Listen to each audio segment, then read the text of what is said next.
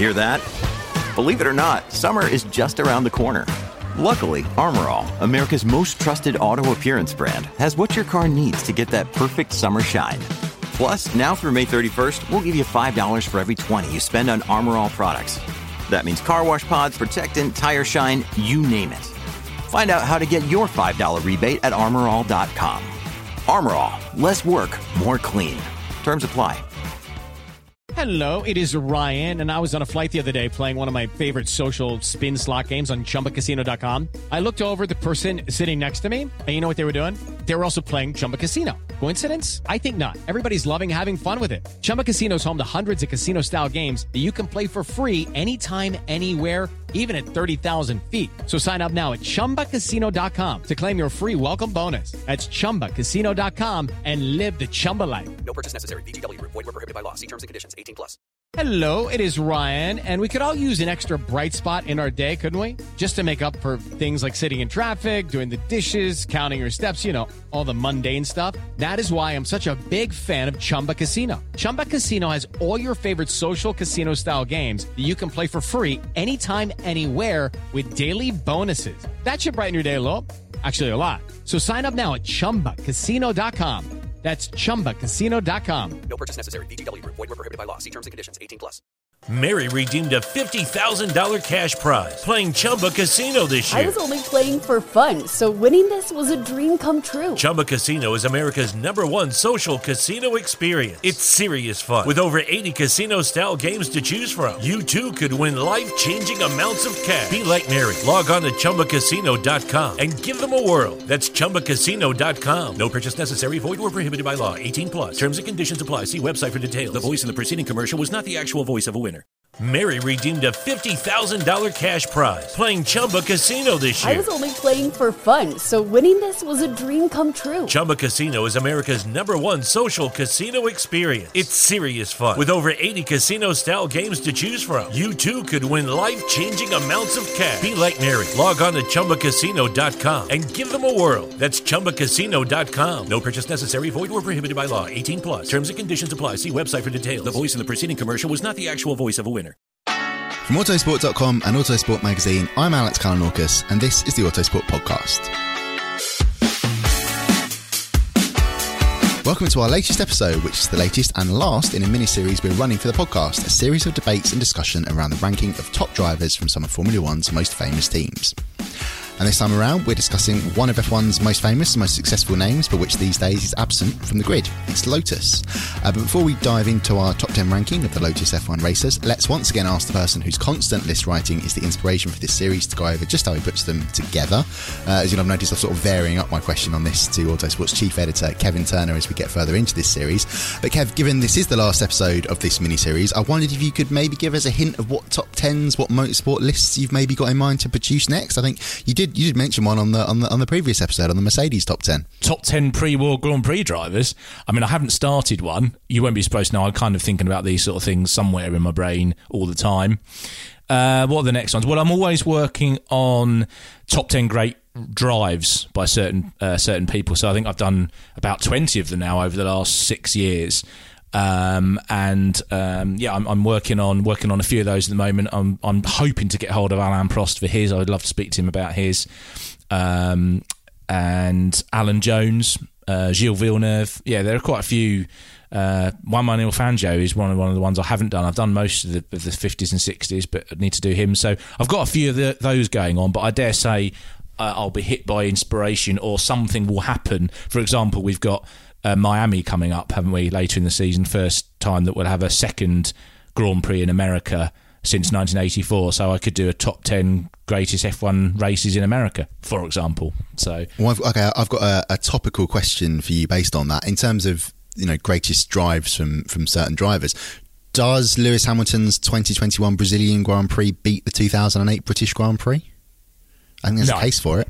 No, it doesn't. No, why not? I am doing a revised list. That's a good point. I'd forgotten about that. I am also doing a revised Lewis Hamilton list, which I think is about the fourth time I've had to revise it, which tells you something about his career. I did the first one when he hit 50 wins, which now seems laughably low and long ago. But no, it will get into the list. I don't think it'll... I'm not sure it'll crack top three. I think it's going to be third or fourth. But yeah, it will definitely be in there. And in fact, I might break my own rule and make... I think Lewis Hamilton has now earned the right to have more than a 10 in his best wins list. So I might extend it a bit because I've probably looked at 25 or 30 serious contenders for him now that he's gone past the century. Well, I'm more than happy to come on and be a guest of the podcast assessing the reassessed list of Lewis Hamilton's greatest list, because I thought that Brazilian Grand Prix, when you add up the sprint race and everything in it and the pressure he was under and things like that, absolutely terrific. Now, before we get stuck into Kev's ranking of the Lotus drivers, there's just one more thing to do, and that's introduce my second guest on this podcast. Once again, back for more, it's Autosport's Matt Q. Now, Matt, I'd say you're quite the motorsport history buff, so... what does the name Lotus mean to you? I do obviously love my motorsport history, but I have to say Lotus to me, and this is showing off a little bit, but it means something, and it's from the very recent past, but I think still probably the greatest day of my career so far, my short career, because I'm ever so young and still up and coming. But when we did the track test at Hethel, and we had the Type 25, the 49, the 72 and the 79, and seeing those four cars, that we had a track there. Essentially, it was all put on for us with the great help of Classic Team Lotus, and that is just such a standout day. There's the noises, getting up close and personal with those cars, sort of understanding the history of each particular chassis as well, rather than just, the lineages of Type 25, whatever, but understanding that was R4, that was the car that Clark had won the Gold Cup in, and that, without waffling on too much, that was such a special day that's pretty much what comes to mind straight away when I think of Lotus now, is having seen those cars in person and heard them being driven pretty well by our colleague Ben Anderson. Don't think you're very successful in not waffling on too much there, but anyway, it was a good anecdote to recall back there, Matt. But let's get into the top 10 ranking, Kev, that you've done for the Lotus drivers. Once again, for each entry, you'll explain why particular driver is in which slot, and Q, you're going to examine Kev's reasoning and logic. Then, although plenty of them will come up as we go through the list, we'll assess the drivers that didn't quite make the cut. But starting off, shockingly as ever, at number 10... at number 10 in this Lotus list, it's Elio De Angelis. Raced for Lotus between 1980 and 1985. Started 90 races, won twice, no titles. Kev, why is De Angelis at number 10? Well, picking number 10 is always difficult because obviously by definition you're excluding people. But it was, I think, between Elio and Nigel Mansell for number 10 slot, and of course they were teammates at Lotus. Pretty evenly matched probably over that period.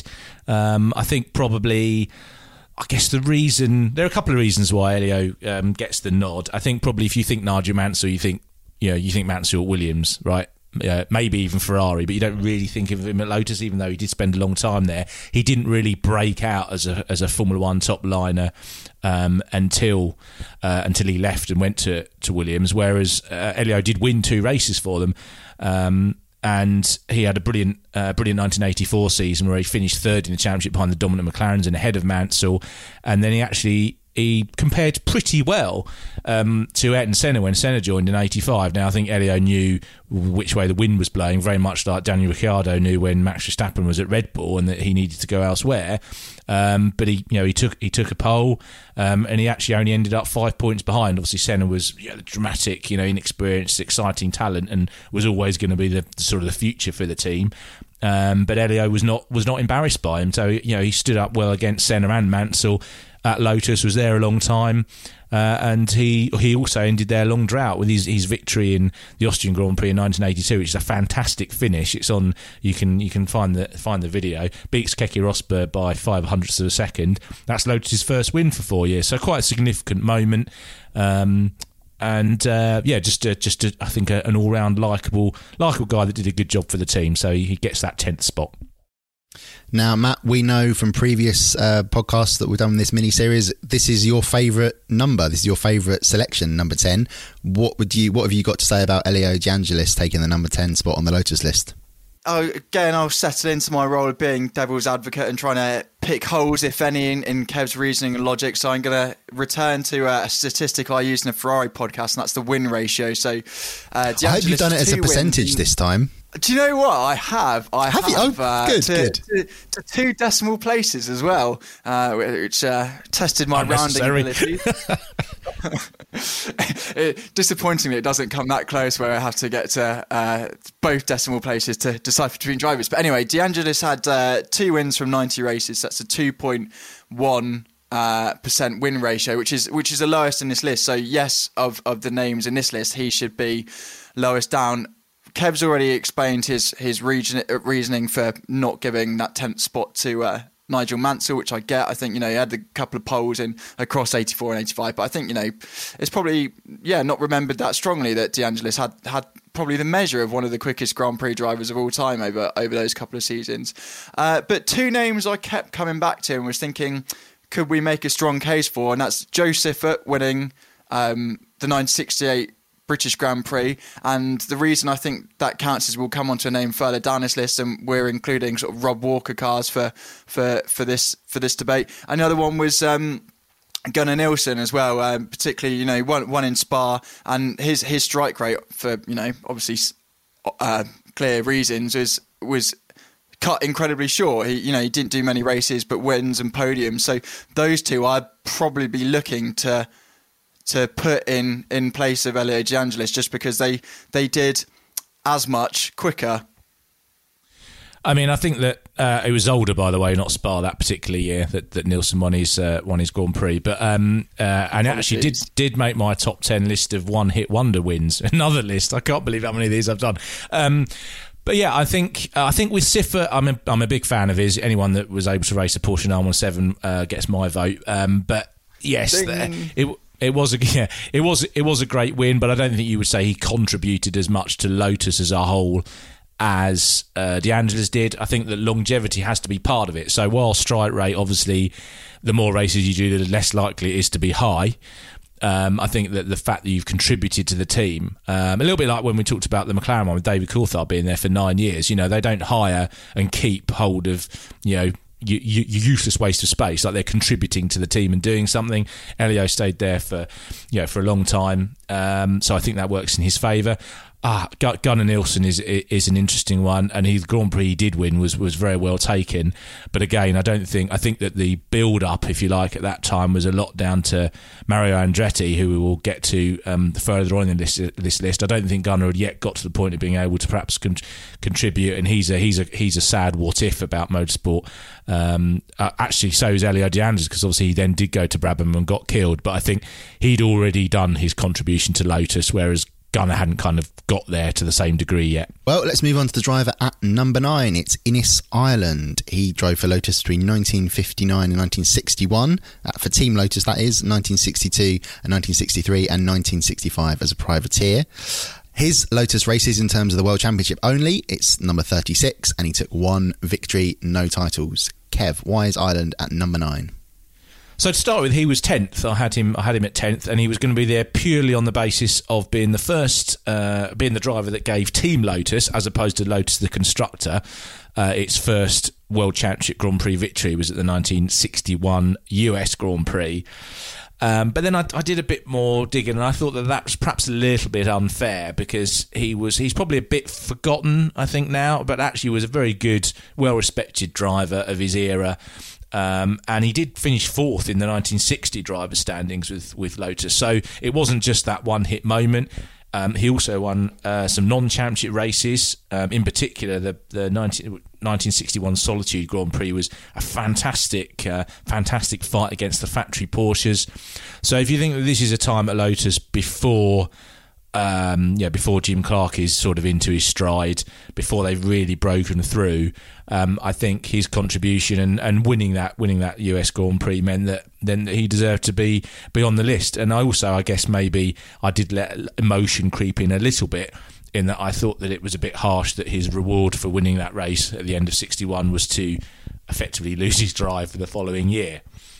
Given who ended up at Lotus, I mean, it was initially going to be John Surtees and then it was Jim Clark. I think you would struggle to argue that Colin Chapman made the wrong decision, but I just thought that always seems a bit harsh if you've just finally had that breakthrough win, and then it's like, thank you very much and goodbye. Matt, are you happy with that explanation from Kev? Yep, happy with that. Win ratio for what it's worth of 2.8%, so a little bit higher than Elio De Angelis. Nowhere near the others on this list, although there is a shock. It sounds like clickbait now, but there is a shock to stay tuned for at number 4 in terms of win ratio. So keep listening, and we'll come back to that. But there's no way I don't think you can argue Ireland any higher up this list. Well, you're giving away exactly where that shock is coming in. But anyway, we look forward to it coming up later on in any case. Let's move on to the driver at number 8 in this list. One of the most famous drivers of all time, although, obviously his success comes mainly in Formula One a lot later. At number 8, it's Ayrton Senna. Drove for Lotus between 1985 and 1987. Started 48 races, took 6 wins, no titles. Kev, why is Senna at number 8? Well, I fear that we're now into a region of the list that is highly debatable, and that I moved around constantly positions 5 through 8, I think, were almost constantly being copy and pasted and then moved again. So it's very difficult, and I'm expecting Matt to give me some real trouble over the next few selections. So Senna's in the list because obviously he is the driver that comes in and really shows that Lotus can be a force again in the post-Colin Chapman era. Chapman died at the end of 1982, and they had quite a tricky couple of years. Senna was fantastically fast. The Lotus Renault in qualifying trim was very fast. He had lots of poles. Ultimately, it wasn't as good as a McLaren tag in 85 in the races, and it wasn't as good as a Williams Honda in the races in 86. But Senna was a consistent force in it. He won 6 Grand Prix for Lotus. I would say the reason he's not higher, I think there are a couple. One is that he was still in that period where he did make some errors. He still had a few moments where he had clashes or made mistakes that he perhaps wouldn't have done in his later years at McLaren. And the other one is I think that he did do great things for the team, but it was very much on his terms. A lot of the other people on this list are team players or built up with the team. For Senna, I think Lotus was a stepping stone towards becoming a world champion, and he was very selfish about it. And that's not a criticism in terms of him. That was his way, one of his reasons he was successful. But in terms of this list, I think it detracts slightly because he for example blocked Derek Warwick's move there, which would surely have been a better team. It would have been a better team for Derek being there, even though it would have compromised Senna's own effort. So I think it was very much Senna first, Lotus second, which was why I didn't put him any higher in this list. Whereas the very next entry, I think, was almost the complete opposite. It was a team player almost to a fault. Mary redeemed a $50,000 cash prize playing Chumba Casino this year. I was only playing for fun, so winning this was a dream come true. Chumba Casino is America's #1 social casino experience. It's serious fun. With over 80 casino-style games to choose from, you too could win life-changing amounts of cash. Be like Mary. Log on to ChumbaCasino.com and give them a whirl. That's ChumbaCasino.com. No purchase necessary. Void where prohibited by law. 18+. Terms and conditions apply. See website for details. The voice in the preceding commercial was not the actual voice of a winner. Well, Kev, it's a case of ask and ye shall receive, because I will argue Senna's place higher up on this list, and not necessarily for what he did in the car, although obviously his wins and 8 pole positions in the 97 T were hugely impressive. But if you look at his contribution, that's one of the factors in this ranking is what they did to. What they did to improve the team or keep the team competitive.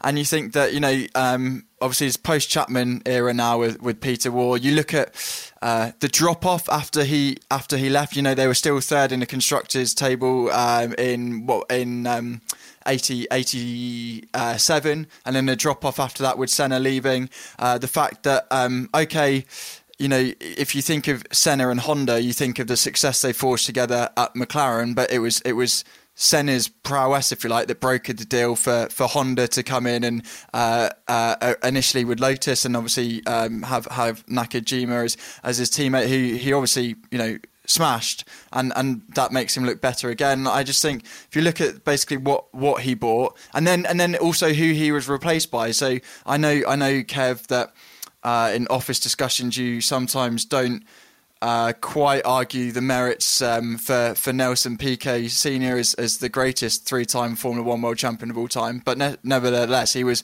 immensely well decorated and came in as sort of almost in a template of Senna's role as a team leader, and was nowhere near as good as sort of as the young pretender. So I think, you know, those three things. So the results, what happened when Senna left, and how sort of he not galvanized, probably the wrong word, but helped sort of, you know, maintain the team or build it. I think those three criteria probably push him a little bit higher up this list.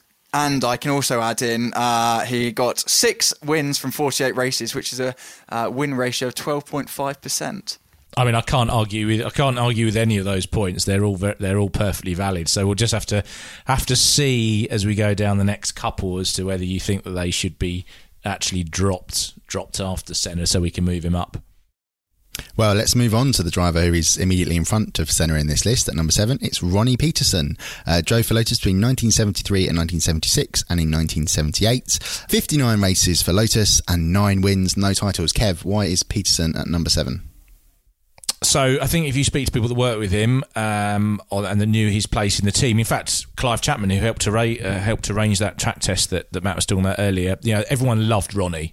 You know, he was a fantastic character, very popular, no side to him, and did play the team game. So in 1978, how much he did have to let Mario Andretti win, I think is entirely open to debate. It's a separate podcast in itself, but the fact is Mario Andretti put in the effort to develop that car. He'd helped build Lotus into a force again with the ground effects cars, and Ronnie accepted that. He was signed as number 2 and he played that game, and he helped them win a Constructors' Championship. So that was 1978, but he'd also shown that he could do the heroic drives. Now, in 1973, he was the fastest driver of the season with the Lotus 72. Unreliability let him down. Took him a little while to get into his stride, and ultimately he lost the World Championship, or Lotus lost the World Championship, really because they were up against Jackie Stewart putting in, I think, one of the finest campaigns in F1 history.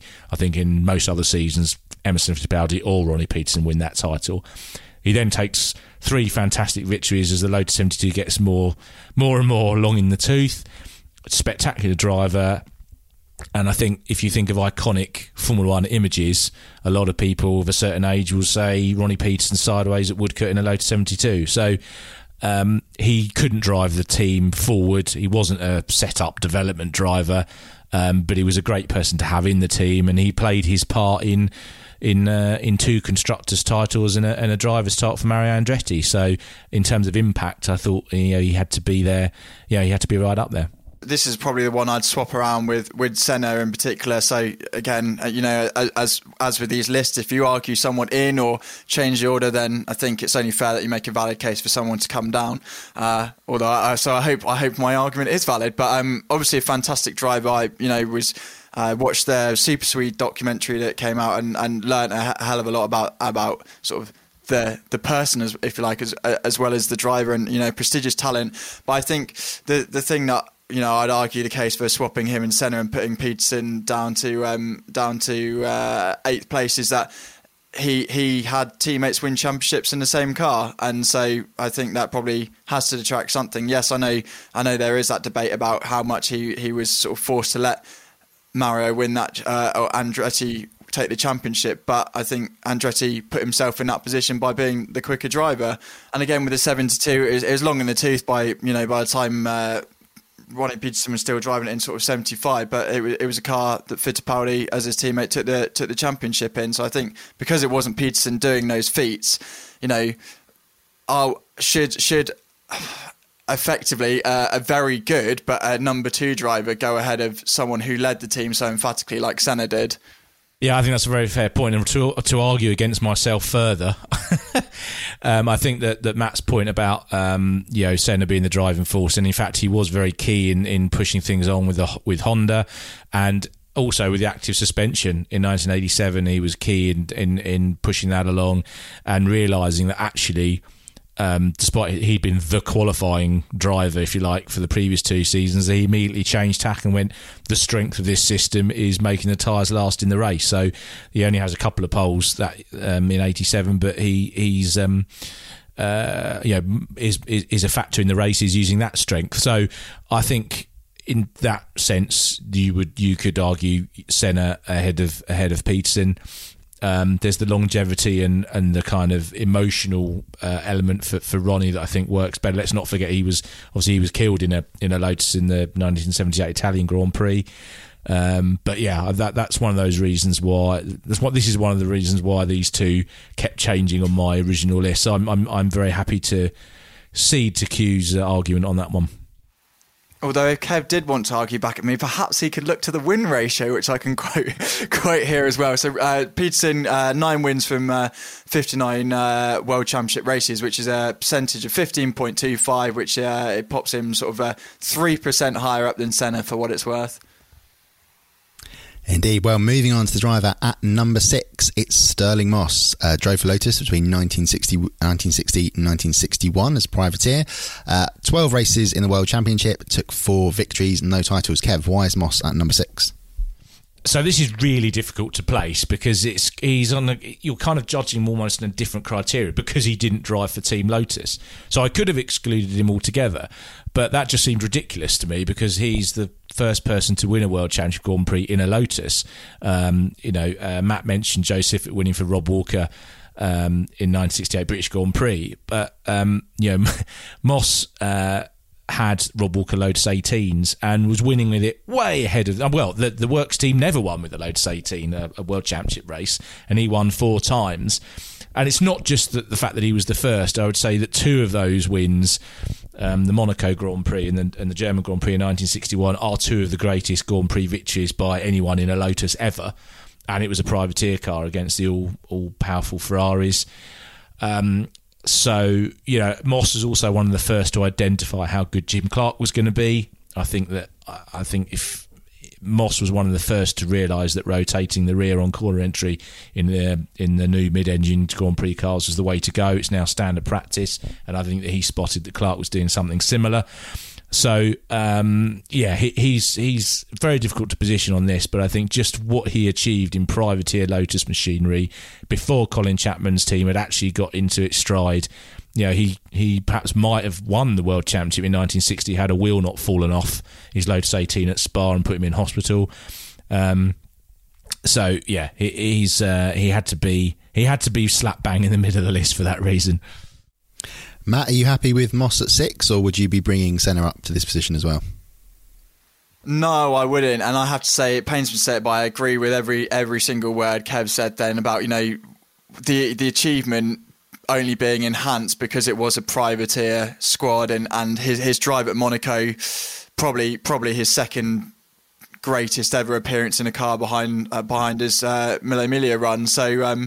But I'm not going to argue him any higher up, and pick it on the basis that everyone else in this list took a World Championship title with Lotus, and Moss didn't. Obviously, privateer or whatever. But he didn't with the Lotus car. He did not win the driver's title. Everyone else on this list at least won. Right. Well, let's move on to the drivers at number 5 and number 4 in this list, and it's quite an interesting debate around here. So that's why we're grouping them together.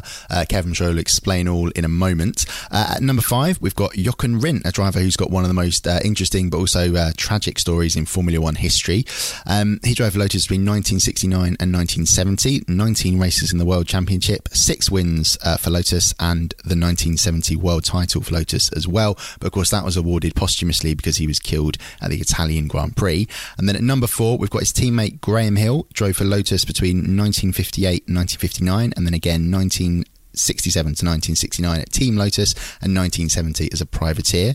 60 World Championship races for Lotus, 4 victories, and the 1968 World title. So Kev, first of all, why are we grouping them together now, and also why have you got them in that order?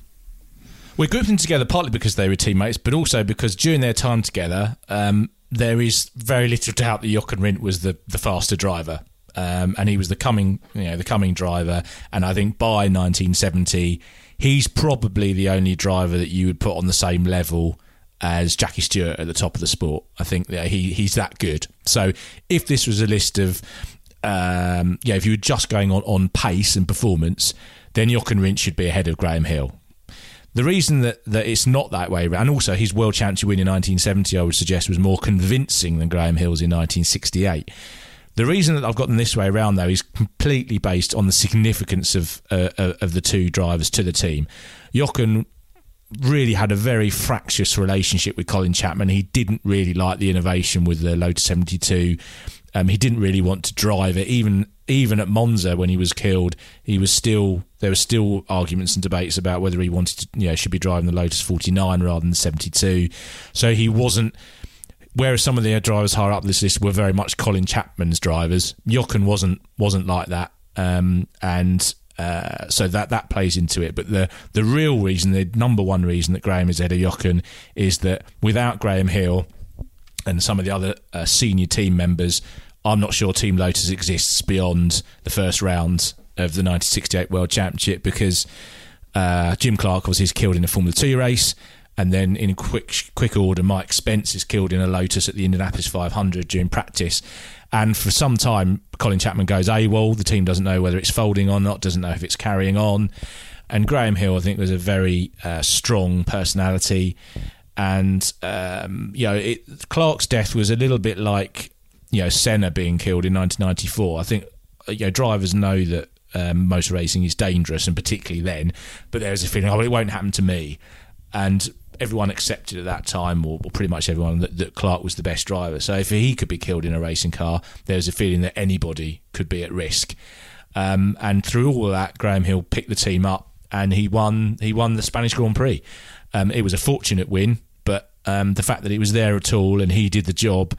And actually, during 1968, when Lotus are going through all this... all this sort of intent, tension and sadness, he brings the car home when it's falling to pieces. There are a few times where the car's breaking, he gets some points. And he probably isn't the best driver of 1968, but he deserves it on the basis of picking up Lotus and making sure that the team continues. Colin Chapman comes back and they kind of get on with it again. So it's a remarkable parallel with Damon Hill at Williams in 1994 after Senna was killed, except for I don't think that there was ever any question that Patrick Head and Frank Williams would give up after Senna was killed. Whereas Lotus, I think it was a much smaller team. Teams were smaller in those days, and Colin Chapman was its head, and Graham stepped up when he really needed to. I think I would argue the other way around. Obviously, it's fairly hard to come back from the Team Lotus might not have existed in terms of how much Graham Hill was sort of essential to picking him up after Clark. And I also get that, yes, when they were teammates in 69-70, obviously Rindt was demonstrably faster than Hill. But then again, at that time, Hill was 38, 39, 40. And, that is not a driver in his prime, even at that time. But if you look at the numbers, I suppose, if you were going to argue them the other way around, Graham Hill, 4 wins from 60 races for Lotus, so that's 6.7%, which is the third lowest in this list. So you've got Elio De Angelis and Innes Ireland on 2-3%, then Graham Hill, and then it's a big step up, another 12% before you get to Senna, who's next on this list. So in that, whereas Rindt, a third of all races pretty much he won, so 6 from 19, 32% if you round up. That's what's that? Some quick maths. That's 5 times. That's a 5. 5 times the hit rate of Hill. So I think it comes back to that's why these are great pub chats, because it's a nuance between how do you rank a driver? Is it purely on what they did in the cockpit, or is it what else they bring to the team? And obviously Kev's gone for one factor, I would go for the other just to spice up this podcast a bit. Mary redeemed a $50,000 cash prize playing Chumba Casino this year. I was only playing for fun, so winning this was a dream come true. Chumba Casino is America's #1 social casino experience. It's serious fun. With over 80 casino-style games to choose from, you too could win life-changing amounts of cash. Be like Mary. Log on to ChumbaCasino.com and give them a whirl. That's ChumbaCasino.com. No purchase necessary. Void or prohibited by law. 18+. Terms and conditions apply. See website for details. The voice in the preceding commercial was not the actual voice of a winner. I also know that Kev would very much appreciate you rounding those numbers up there when it comes to sub-editing our work, of course. But let's move on to the driver at number 3. It's Emerson Fittipaldi. Drove for Lotus between 1970 and 1973. 42 World Championship races for the team. 9 victories and the 1972 World title. So, Kev, why is Fittipaldi at number 3? Yeah, I think this is one of those lists where the top 3 pick themselves, really. So yeah, Fittipaldi was left to, I mean, he was thrust into the sort of number one role at Lotus when Rindt was killed, and he was only, yeah, he won what was only his fourth World Championship Grand Prix start, which was a race that also clinched Rindt the world title posthumously. He then was there for 1971 when they had trouble getting the Lotus 72 working on the Firestone slicks, worked diligently away at that, and he won the World Championship in 1972, could have won it in 73. He delivered titles. He contributed to two constructors' titles, took a drivers' championship, and yeah, he's one of the great figures in Lotus history, really. Matt, how do you reflect on Fittipaldi in Lotus's history?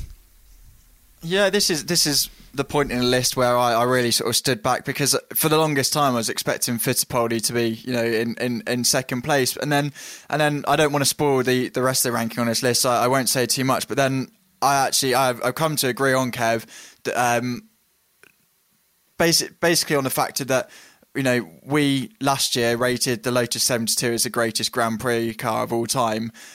Fittipaldi wasn't part of building that team that won the title. He came in and basically made the most of the brilliant tools he had at his disposal to win the championship with Lotus, obviously becoming the youngest world champion. Whereas I think particularly the next driver on this list and the one in, you know, the one who tops this list, they built championship title sort of teams and structures and were much more of a part of that success. And Fittipaldi, who did a brilliant job, but with, you know, what were clearly the best tools in the Lotus 72. I can give you some more numbers though. It was 9 wins from 42 starts for Lotus, which is a win percentage of 21.5%.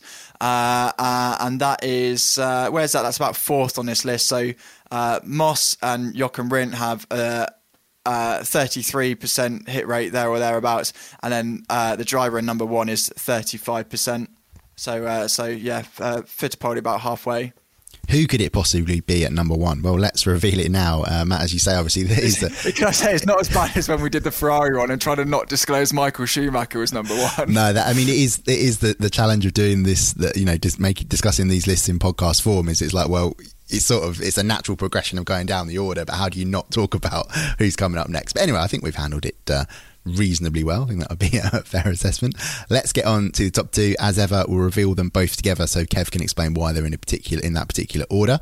At number two, spoke about him earlier, Mario Andretti, drove for Lotus between 1968 and 1969 in a limited programme, and then fully in 1976 to 1980, 79 World Championship races for Lotus, 11 wins, and of course the 1978 World title.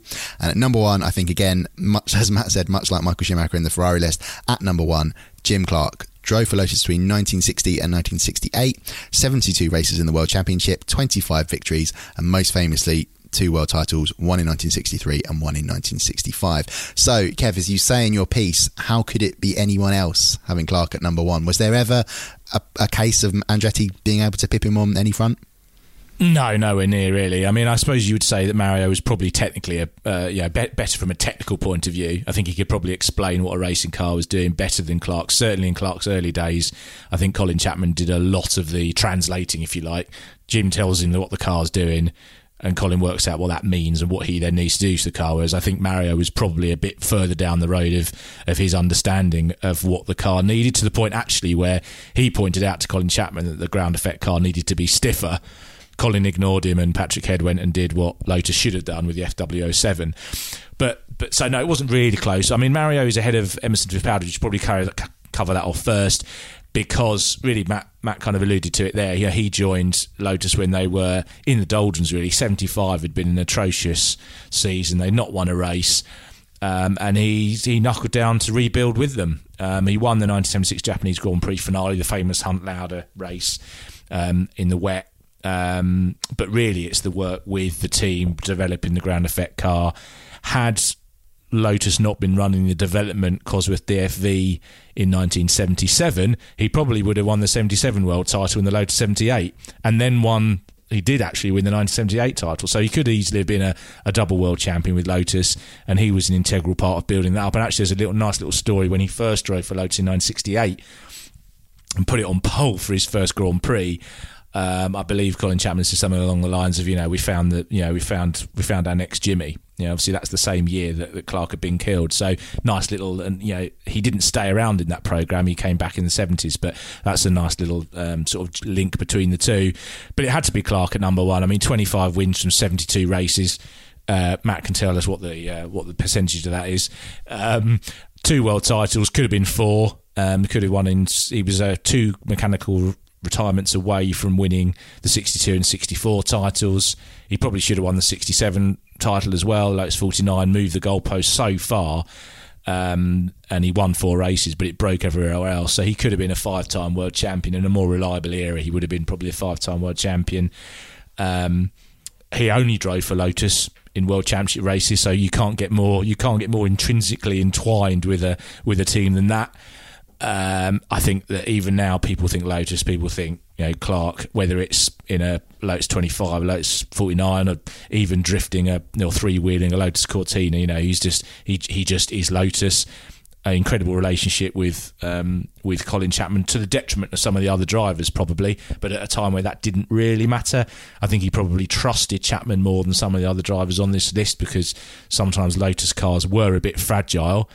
But again, that was another Clark strength. He had an incredible sensitivity and finesse of touch that meant that he could get to the end in races that would probably other drivers wouldn't be able to, because the Lotuses were a little bit fragile at times. So from a Lotus perspective, it's hard to fault Clark, other than what I just said in comparison to Mario Andretti. He probably wasn't the most technically astute driver out there, but because of his relationship with Colin Chapman, it just and his own speed, it just didn't matter. Matt, I'm going to go out on a limb here and say that you don't disagree with Jim Clark being ahead of Mario Andretti. Yeah, for the longest time, I wanted to, you know, rebel and find sort of some get out clause, but there just isn't one really. And when the testimony for Jim Clark, you know, is coming from Jackie Stewart, Dario Franchitti, Colin Chapman, you know, there's the brilliant book as well by David Tremaine, and Kevin Turner is vowing for him to be in first place. You know, I can't disagree with that. I'd be a fool to. The numbers back him up. Yeah. So as Kev said, 25 wins from 72 races, 34.72%. And for all the reasons, as Kev has said, it's a sort of open and shut case for Clark being number one, and then Andretti as well. I've already sort of talked myself. I can't change Andretti's position. I've already talked myself into why I didn't think Fittipaldi could climb any higher on this list. But just one thing to note, I think, with Andretti is obviously, you know, when Williams went and copied the 79, but sort of did a plus version and went and win the title. You know, Andretti's success in 78 remains the last time Lotus won the world title. Yeah, so we've actually got the first person to win an F1 world title in a Lotus, and the last person in the top 2, which is kind of sort of bookends it nicely. And of course, we managed to get this far into talking about Clark without mentioning that he also happened to go and win the Indy 500 with Lotus as well. So, I mean, just a remarkable driver. And yeah, as I say, this was the number one position in a lot of these lists was actually pretty easy, but as you mentioned before, you know, I'd say that perhaps Clark is even further ahead in the Lotus list than Mark Schumacher is in the Ferrari one. It's that level of it's not my decision, it just is. Indeed. Well, a nice friendly note to end this particular podcast discussion on. And as we said in the introduction, this is the last episode in the series we're doing, but Kev, I thought I'd just give you the final word. How much have you enjoyed putting this podcast series together? No, it's been really good. No, I thank you, Alex, for hosting and listen to me, you know, waffle on about all my research and things, and our various guests. Actually, I think we ended up with 2 guests, didn't we? Matt Q, Luke Smith, and Karun Chandok. So thanks very much for hosting. Thanks very much to the listeners as well. But yeah, I'll have to. If there are any other lists, one other member of staff has already pitched a top 10 Arrows Formula One drivers, which is. Is an interesting one. You could get quite carried away. I did look at other teams that I could do, but they just don't quite have the numbers. You know, the number of drivers. I guess Brabham would be the other one. You could do quite a good Brabham list, but perhaps we'll do that as a second series at some point when we've not got a load of F1 testing and Grand Prix about to start. Indeed. Well, I look forward to one day in the future the top 10 Haas drivers F1 podcast. That'll be very interesting. But yes, might need a few years before we can do that. Exactly that. Well, it's been an absolute pleasure to be hosting this series, Kev. It's always lovely to listening to your reasoning and your logic, and it's always nice to hear Matt Q try and argue with you about anything, really. It's always quite good fun. But there, we shall leave it before he jumps in and says anything awkward at the end. Just before we go, just want to say thank you very much to everybody listening along, and we'll be back soon with a new episode of the Autosport Podcast.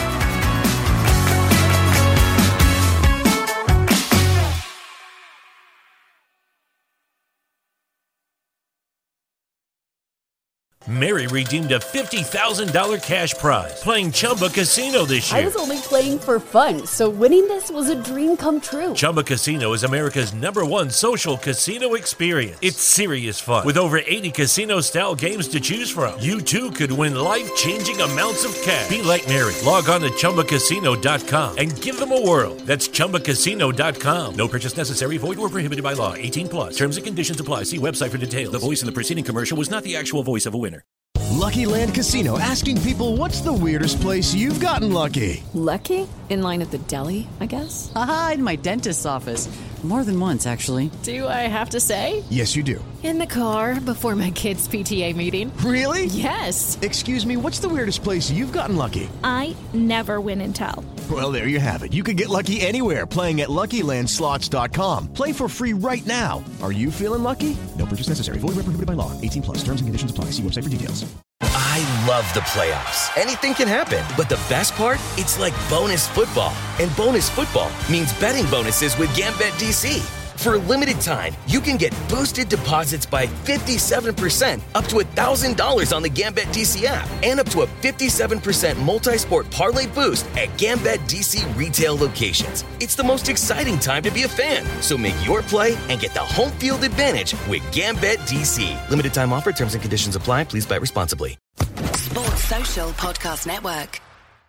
Hey guys, it is Ryan. I'm not sure if you know this about me, but I'm a bit of a fun fanatic when I can. I like to work, but I like fun too. It's a thing. And now the truth is out there. I can tell you about my favorite place to have fun. Chumba Casino. They have hundreds of social casino style games to choose from with new games released each week. You can play for free anytime, anywhere. And each day brings a new chance to collect daily bonuses. So join me in the fun. Sign up now at ChumbaCasino.com. No purchase necessary. VGW Group. Void where prohibited by law. See terms and conditions. 18+.